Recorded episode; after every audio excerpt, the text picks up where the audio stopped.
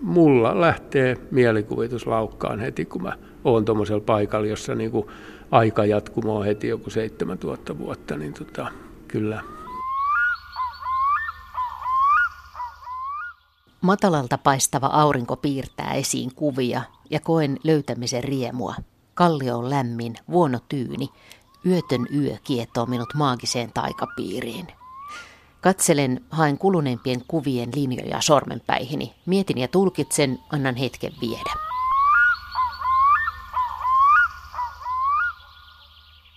Näin kirjoittaa luontokuvaaja Heikki Villamo Myyttinen matka kirjassa eräästä kesäyöstä Pohjois-Norjassa karhuaiheisten kalliokaiverusten äärellä. Ihmiset ovat maalanneet ja kaivertaneet eläimiä kallioihin jo lähes 40 000 vuoden ajan. Monet kuvista ovat edelleen näkyvissä, monista on helppo huomata, mitä ne esittävät. Mutta aika paljon vaikeampaa on tietää, mitä ne ovat ihmisille aikanaan merkinneet. Heikki Villamo on tutkinut vanhoja kalliomaalauksia, yrittänyt miettiä, mitä niiden tekijät ovat maailmasta ja eläimistä ajatelleet, ja siinä samalla pohtinut omaa eläinvalokuvaajan rooliaan tässä pitkässä ketjussa. Ja sitä, miksi ihmeessä vuosituhansien ajan eläinkuvien tekeminen on ollut niin tärkeää. Me tapaamme Helsingissä valokuvataiteen museossa, jossa on parhaillaan esillä Villamon näyttely Myyttinen matka. Museon seinät ovat täynnä karhujen muotokuvia metsänpeitossa liikkeessä, karhun poikainen katselemassa korvat höröllä kesäöistä lammen pintaa, hirvien hahmoja aamuusvassa, sarvien kaaria vastavalossa, valosta yöhön juokseva hirvi, tai sitten pelkkiä maisemia, ikuisia tähtitaivaita, revontulia, kallioita, paljon hämärää ja pimeää eläinten ympärillä – ja sitten valokuva, joka muistuttaa yllättäen aika lailla kalliomaalausta. Mä tein erilaisia kokeiluja kameraa ja liikuttamalla ja kaiken näköistä, niin tota, sitten syntyi sattumalta kuva täpläkauriista tai kahdesta täpläkauriista, ne monistui niin kuin pitkän valotuksen ja eräiden teknisten juttujen takia tuon kuva, kuva-alalle niistä tuli hauraita läpinäkyviä ja jo kameran takapaneelista katsomalla mä yhtäkkiä tajusin, että nyt, nyt tuli kuva, joka näyttää kalliomaalaukselta. Sitten kun pari muutakin ihmistä, joille ei ole samanlainen intohimoinen suhde kalliomaalauksiin kuin mulla, niin sanoi samaa ilman, että mä johdattelin ollenkaan, niin, niin mä tajusin, että nyt kun ihminen on tehnyt eläinkuvia 36 000 vuotta ja tällä hetkellä mä oon sen ketjun yksi viimeisiä lenkkejä, jos mun kuvat alkaa näyttää ensimmäisiltä tai niiltä kaikkein vanhimmilta, niin ympyrä on hauskalla tavalla sulkeutunut. Ja se oli mulle niin sitten semmoinen johtoajatus. Mä olin tätä ideaa pyörittänyt jo, jo pitkään, mutta sitten se niin kuin jotenkin kiteytyi sen jälkeen. Kaikki oli tekemistä vaille valmista. Ja sitten tässä on vielä semmoinen, kun tässä on no radiossa ei näe, mutta siinä on niin tämmöinen valokehä niiden ympärillä tavallaan, ja arkeologit puhuu tämmöisestä aikakäytävästä, johon hypätään silloin, kun mennään muinaisten asioiden äärelle, ja tuo valo mustan kehyksen ympäröimänä ikään kuin näyttää myöskin semmoiselta tunnelilta. On itse asiassa hienosti sanottu. Joo, tämä on myös vähän niin kuin tässä olisi joku portti tai tosiaan käytävä johonkin toiseen aikaan. Mutta tältähän näyttää myös kalliomaalaukset tosiaankin, että niistä on välillä vaikea nähdä, että kuinka monta siinä on. Joo, ja nimenomaan siis semmoinen hauraus ja läpikuultavuus, että kun maali on kulunut ja kaikki tämmöinen, niin sehän on se, joka tästä nimenomaan tekee. Ja sittenhän mä, oon, mä ajattelin, että no niin, nythän mä keksin tämän hommaa ja nythän näitä rupeaa syntyä ja edelleenkään en ole tämän parempaa saanut. Tästä tuli se ajatus ja mihin se ajatus sitten vei sen jälkeen? Mä oon ollut aina kiinnostunut niin eläimen ja ihmisen suhteesta, myyteistä, muinaisesta kalliotaiteesta ja yleensä niin kuin siitä, että mikä, miksi ihmiset tekee eläinkuvia, kun se on tosiaan 40, melkein 40 000 vuoden ajan ollut tärkeää ihmisille ja tällä hetkellä eläinkuvaa tehdään enemmän kuin ikinä ennen. Niin mä olin näitä asioita pyöritellyt, mutta tämä sitten jotenkin selvensi mulle tämän ajatuksen ja mä olin, ensin mulla oli niin kuin aikeena, että mä kuvaisin oikeita kalliotaidetta ja laittaisin niitä tänne näyttelyyn sinne tänne, mutta vanhoja toisten tekemien kuvien kuvaaminen ei ole kauhean kiinnostavaa sinällään. Tai kuvaaminen sinällään on kiinnostavaa, mutta ne lopputulos ei ehkä ole. Ja sitten mä lähdin, niin kuin, mä ajattelin, että mä enemmänkin yritän niin kuin, tiettyjen kalliotaiteen kukoistuskausien aikasta niin kuin semmoista maisemaa ja mielenmaisemaa ja niitä, ennen kaikkea niitä eläimiä, jotka sillä aikakaudella on ollut, ollut tärkeitä. Sitten kun tämä ajatus kirkastui, niin sitten mä ryhdyin kuvaamaan ylämaa karjaa, Islannin hevosta ja, ja preeria bisonia, joita karjalohjalla on, on niin lihakarjana sadan eläimen lauma. Ja tota, ne esittää sukupuuttoon kuollutta alkuhärkää villihevosta ja arobiisonia. Ja niiden avulla mä oon ikään kuin kuvittanut sen ensimmäisen kukoistuskauden, eli, eli luolataiteen jääkauden ajan metsästäjien ja kuvantekijöiden mielenmaisemaa. Mä oon sitten kuvannut tosiaan maisemallisesti, yrittänyt hakea semmoista tunnelmaa, niukkalumista talvea ja tuulta ja tuiskua ja sellaista, ja sitten toisaalta epäteräviä kuvia, koska olen ihan vakuuttunut siitä, että kaikkeen kalliotaiteeseen liittyy myös niin kuin sisäiset näyt, transsinäyt, kuumehoureet, mitkä ne oli siihen aikaan tai semmoisessa uskomusmaailmassa elävälle ihmiselle yhtä totta kuin tämä arki, mitä me nähdään ympärillämme. Että näillä, mehän ei tiedetä, miksi luoliin on maalattu kuvia, mutta kun on menty jopa kolmen kilometrin syvyyteen ja tehty sinne perälle huikeita kuvia soihtujen valossa ja vähässä hapessa ja niin poispäin, niin tota, me tiedetään, että se on tärkeää, se me voidaan. Ja eläimet on täyttänyt näiden ihmisten mielenmaisema, tullut niiden myytteihin, ja ne on ehkä ollut niin kuin korkeammalla tasolla kuin ihmiset. On ajateltu, että ne on ihmisten yläpuolella, koska niiden aistit ja kaikki on niin paljon tarkempi, että ehkä ajateltiin, että ne, niillä oli enemmän tietoa. Ne sai jostain tietoa, mistä ne sai, joo, hengiltä. Ja henkien kanssahan piti käydä kommunikaatiota. Nämä kuvat saattaa olla juuri sitä kommunikaatiota, jota henkimaailman kanssa käytiin. Sun kuvissa on pysähtyneitä hetkiä, on semmoisia, missä on, on vahva liikkeen tuntu. Onko sun mielestä kallion maalauksissa myös liikettä? Joo, niin se on ja siis nimenomaan luolamaalauksessa on liikettä sen takia, että jotkut laskoon alkuherät jopa nelimetriset, niin ne on maalattukin valtavaa laukkaa, mutta mutta ne luolien seinät on aivan, niin kuin, ne on täysin epätasaisia, niin kumpuilevia sellaisia. Ja tota, kun kulkee, mä oon kerran nähnyt semmoisen näytöksen yhdessä nimenomaan Laskoon, tosin kopio luolassa, sen takia se esitys voitiin pitää meille. Eli pimennettiin luola ja opas meni soidun kanssa siinä edessä ja silloinhan ne, nehän hyökkää sieltä varjoista esiin. Se, siihen tulee niin kuin aivan järjetön liike siihen hommaan. Ja, ja mua niin kuin kiinnostaa ehkä tuossa liikkeessä tai noissa epäterävissä kuvissa ei niinkään se liike, vaan se vaikutelma, minkä joko eläimen liike tai kameran liike tai molemmat yhdistettynä saa niin kuin se visuaalinen vaikutelma, semmoinen epämääräisyys. Ja, että kun tuolla on kuva kolmesta puskeskelevasta sonnista, niin siinä ei ole mitään muuta epäterävää kuin silmä. Ja luontokuva aina tarkentaa silmään. Mutta se on todella voimakas kuva siitä ei niin kuin taju, se hahmottuu se silmä siihen, mutta ei oikein taju, mitä siinä tapahtuu. Sitten hahmottuu turpa ja sitten alkaa tajumaan, että ehkä noin vaaleet on sarvia ja niin poispäin. Mutta siinä oli hyvä rytinä ja tuurilla tietenkin sitten yksi kuva osui oikeaan.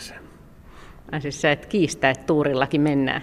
Tota, mähän menen tuurilla nykyään koko ajan, kun mä otan näitä terähtäneitä kuvia, niin eihän niitä, ei niitä voi niinku suunnitella, tietysti voi, mutta onnistuneetkin kuvat jotain aivan muuta kuin se, mitä suunniteltiin. Et kun mä oon 30 vuotta tehnyt tätä duunia sillä tavalla, että mä oon odottanut, että oikea eläin tulisi oikealla hetkellä oikeaan paikkaan, niin nyt musta on todella hauskaa antaa niin kuin sattumalle suuri valta.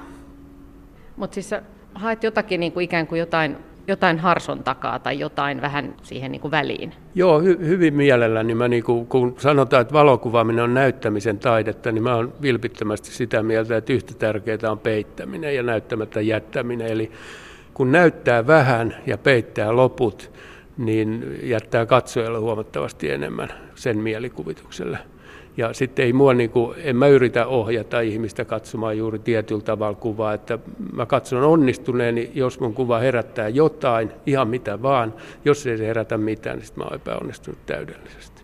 Mutta toi itse Heikki Villamo kerroit sit, että niitä luolanmaalauksiakin katsot, että et miten ne syttyy elämään ikään kuin siinä soihdun valossa tai tulen valossa, niin, niin siinä on vähän se sama ajatus kuin sun valokuvissa, että näyttää jotain ja peittää muut. Kyllä, kyllä. Siis silloin, että nyt kun me mennään niihin luoliin, niin ne on tosi hyvin himmeesti valaistuja, mutta niissä on se tasainen valo. Ja varsinkin jos katsotaan valokuvia niistä, jotka on valaistu, ne on arkeologien ottamia ja siihen tarkoitukseen täydellisiä, että ne valaistaan sillä tavalla, että kaikki näkyy, jolloin muodot häviää. Ne latistuu niin kuin kaksulotteiseksi pinnaksi ja aikoinaanhan luolia ei ole valaistu, vaan siellä täällä on ollut joku rasvalamppu tai sitten on kuljettu soidun kanssa, jolloin se, se tilanne on ollut aivan toinen. Et koko ajan niin kuin varjot on elänyt ja sieltä on ilmestynyt eläimiä ja ne on taas häipynyt. Ja se, se kiehtoo mua tavattoman paljon. Ja nimenomaan nämä luola. Kumpa pääsisin kuvaamaan luoliin, mutta ne, niitä varjellaan kuin valtiosalaisuuksia, ei sinne saa lupia.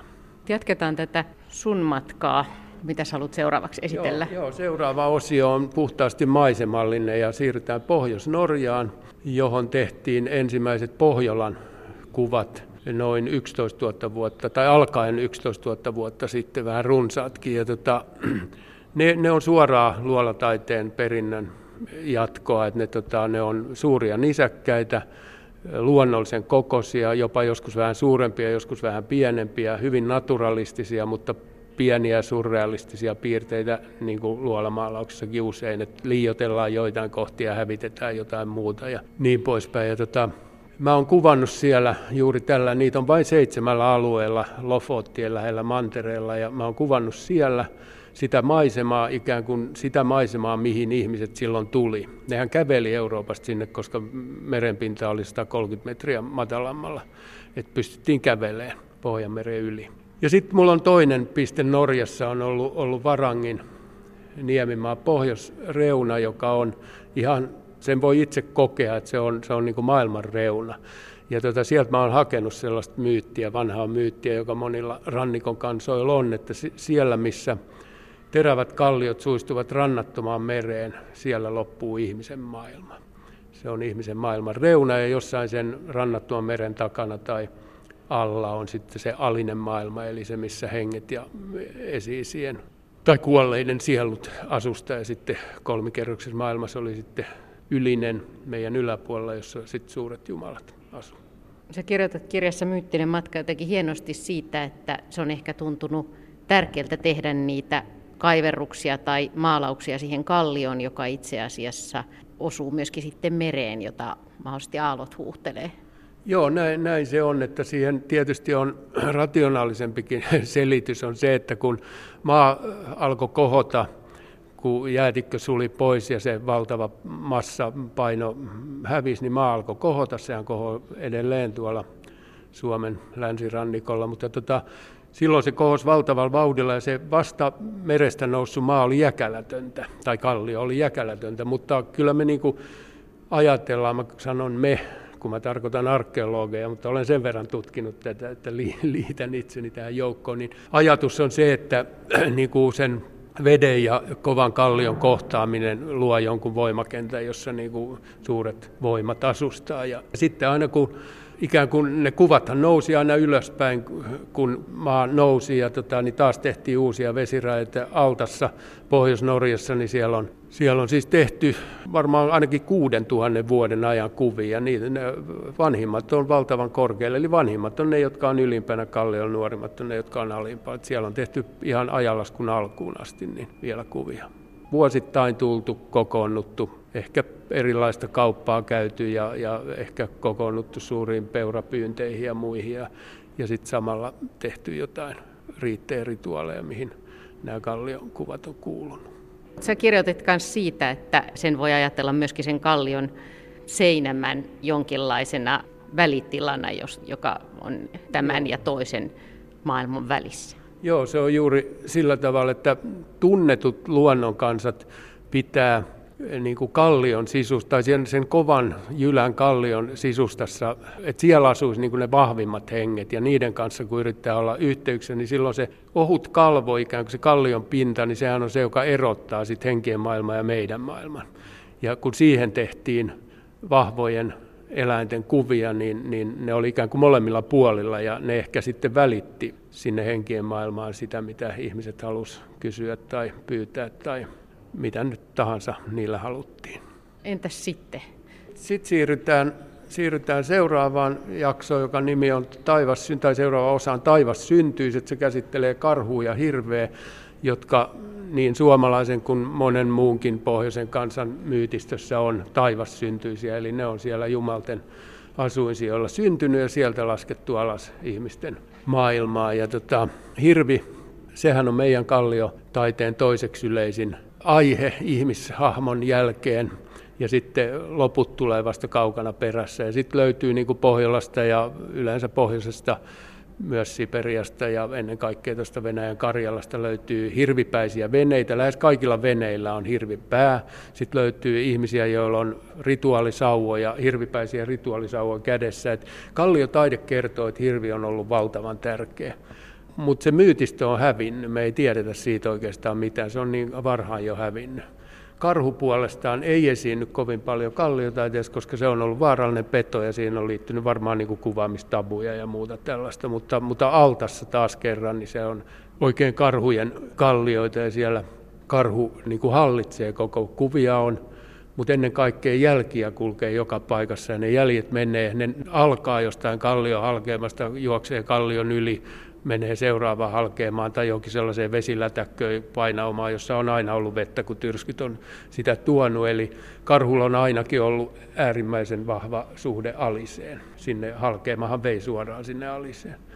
Mutta sitten karhumyytistöstähän me tiedetään tosi paljon, koska se on säilynyt niin pitkään. Ja, ja siis karhumyytistö elää vieläkin Siperiassa, että on, on kansoja, joille karhu on edelleen pyhä ja niin poispäin. Mutta että Suomesta viimeiset karhun peijaismenot, niin, eli karhun hautajaiset, jotka samalla oli rituaaliset häät, niin ne, niistä saatiin ihan tarkka kuvaus, muistiin kirjoitettu kuvaus Viitasaarelta joskus, oliko se nyt 1700-luvun lopulta, että se on, ja se, se eli siis vielä paljon pidempäänkin, että sitä ei saatu kitkettyä pois, karhu oli niin vahva eläin. Ja tämä karhun peijaisjuhla, niin se on kun karhu oli kaadettu, se tuotiin kylään. Joku talo oli varustettu sitten juhlapaikaksi. Juhlapöydän päähän istutettiin se karhun talja ja sen viereen joku kylän nuori neito ja se oli hääpari.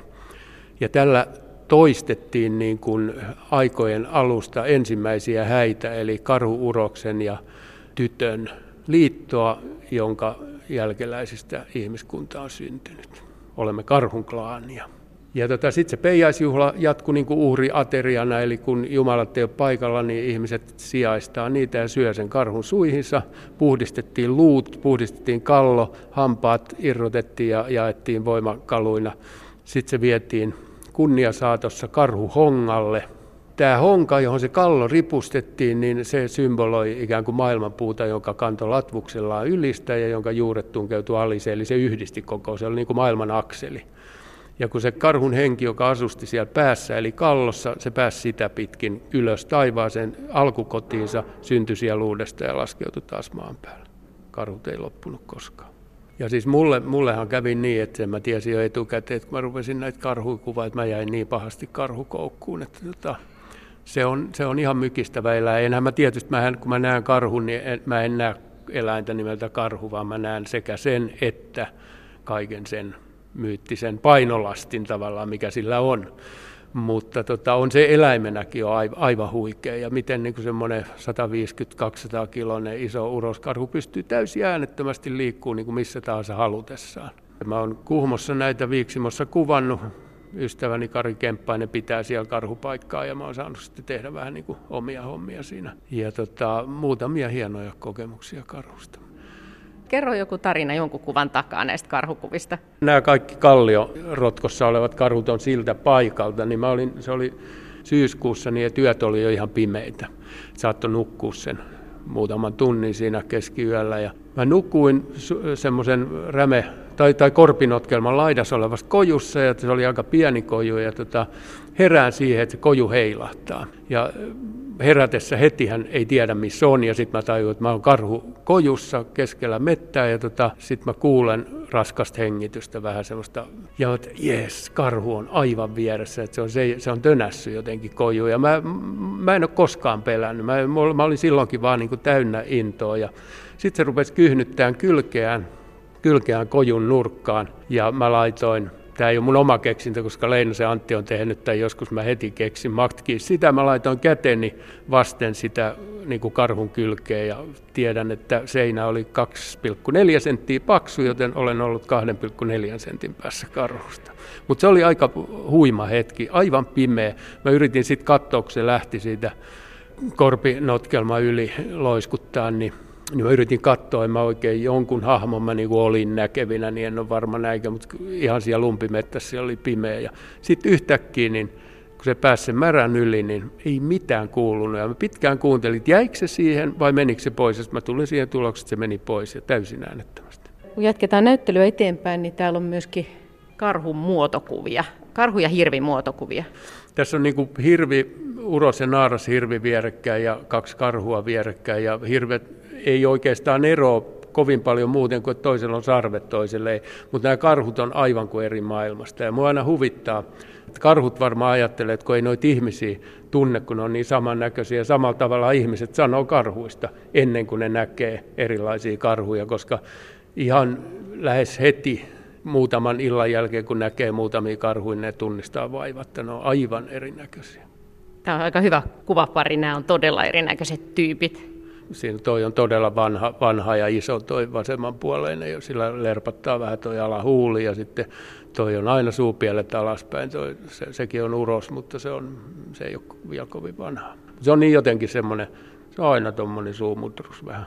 Mä aina, kun on yksi semmoinen hauskin peitenimi näistä sukulaisuuteen viittaavista peitenimistä on tätini poika, niin toi voisi mun mielestä olla tätini poika. Mä en tiedä mistä tulee tätini poika, mutta semmoinen on. Tässä on itse asiassa videokooste kalliomaalauksista.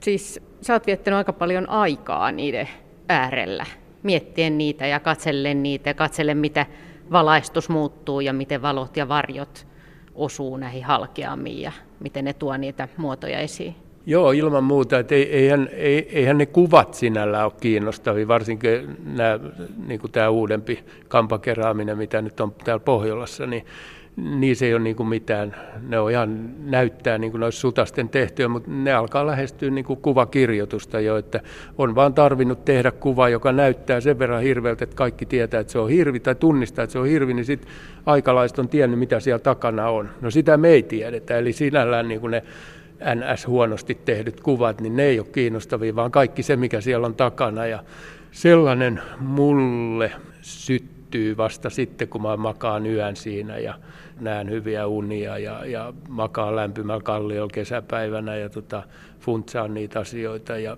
ja nimenomaan siis tuo valaistuksen muuttuminen on erittäin oleellista, varsinkin Suomen kalliotaiteessa, jotka on niin pystyjyrkänteissä. Ja silloin kun aurinko kiertää, niin se tekee alkuun pitkiä varjoja, kun se tulee pitkin sitä kallion pintaa ja sitten se paistaa valasee koko kallio ja sitten taas illalla se tekee pitkää varjoa toisesta suunnasta. Ja, ja silloin niin kuin monta kertaa tietyllä hetkellä niin kun se varjo liikkuu hitaasti siinä, niin selvästi voi niin kuin joku halkeama, joka jakaa esimerkiksi hirven kahtia, ja joka on siis ollut jo siinä silloin, kun se hirvi on maalattu siihen, niin toinen pää hirvestä voi olla varjossa ja toinen pää auringossa, että siihen tulee tämmöinen yö ja päivä puoli tai, tai alinen keskinen maailma tai mitä tahansa, että se voi kokea helposti niin kuin hirven siinä tilanteessa, että se oli välittäjä näiden kahden maailman välillä. Se on, se on, joskus ne kokee niin kuin hyvin konkreettisesti se, se, että vaan kulkee ja katsoo, että no eipä se ollut kaksisia kuvia, niin ei se paljon anna.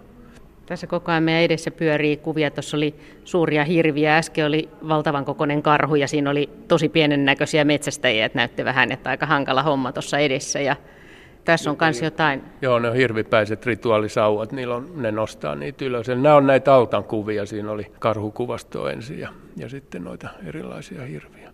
Eikö se ole aika jännä ajatella, että nämä kalliomaalaukset niin kuin Suomessakin on tunnettu yllättävän vähän aikaa. Ja sitten, että me ei edelleenkään oikeastaan tiedetä, että, että mitä, mistä ne kertoo ja mitä kaikkea ne ihmiset on ajatellut.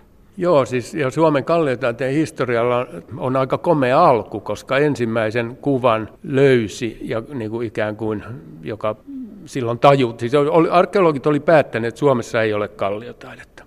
Ja, ja sitten Sibelius käy Vitreskissä kävelyllä ja löytää kuvia, jotka su- samaa, niin Sibelius vaistomaisesti heti tajusi, että näissä nyt on jotain. Lähettää museovirastoon lapun, ja kesti vissiin kolme vuotta tai viisi vuotta ennen kuin joku vaivautui paikalle ja sit, siitä se alkoi purkautua se vyyhti. Et tosiaan niin kuin se ensimmäinen kuva löytyi, löytyi Espoosta, joka on siis kaukana sen varsinaisen kalliotaidealueen ulkopuolella. Ja tota, Ja sitten tavallaan siis kyllä ihminen haluaa tietää ja kyllähän mäkin haluaisin tietää. Kyllä mä maksaisin aika paljon, kun mä voisin tehdä aikamatkan sinne ja katsella, kun joku porukka maalaa johonkin luolaan tai Suomen kallioon tai jotain. Mutta toisaalta on erittäin kiehtovaa sekin, että ei tiedetä. Maailmassa on asioita, joihin tiede ei vaan kerta kaikkiaan saa otetta.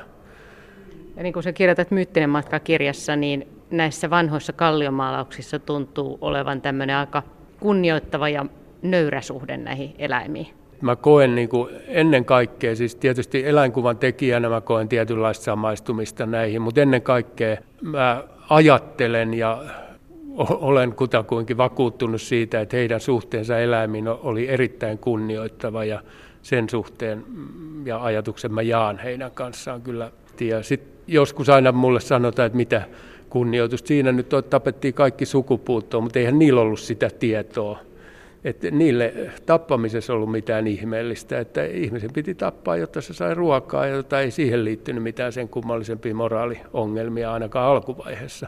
Ja sitten vaan kävi näin, että, tota, että ne kuoli sukupuuttoon, mutta ei, ei semmoista voi, voi niin kuin niillä tiedoilla ja siinä uskomusmaailmassa ennakoida. Niitä tuli taivaasta lisää aina.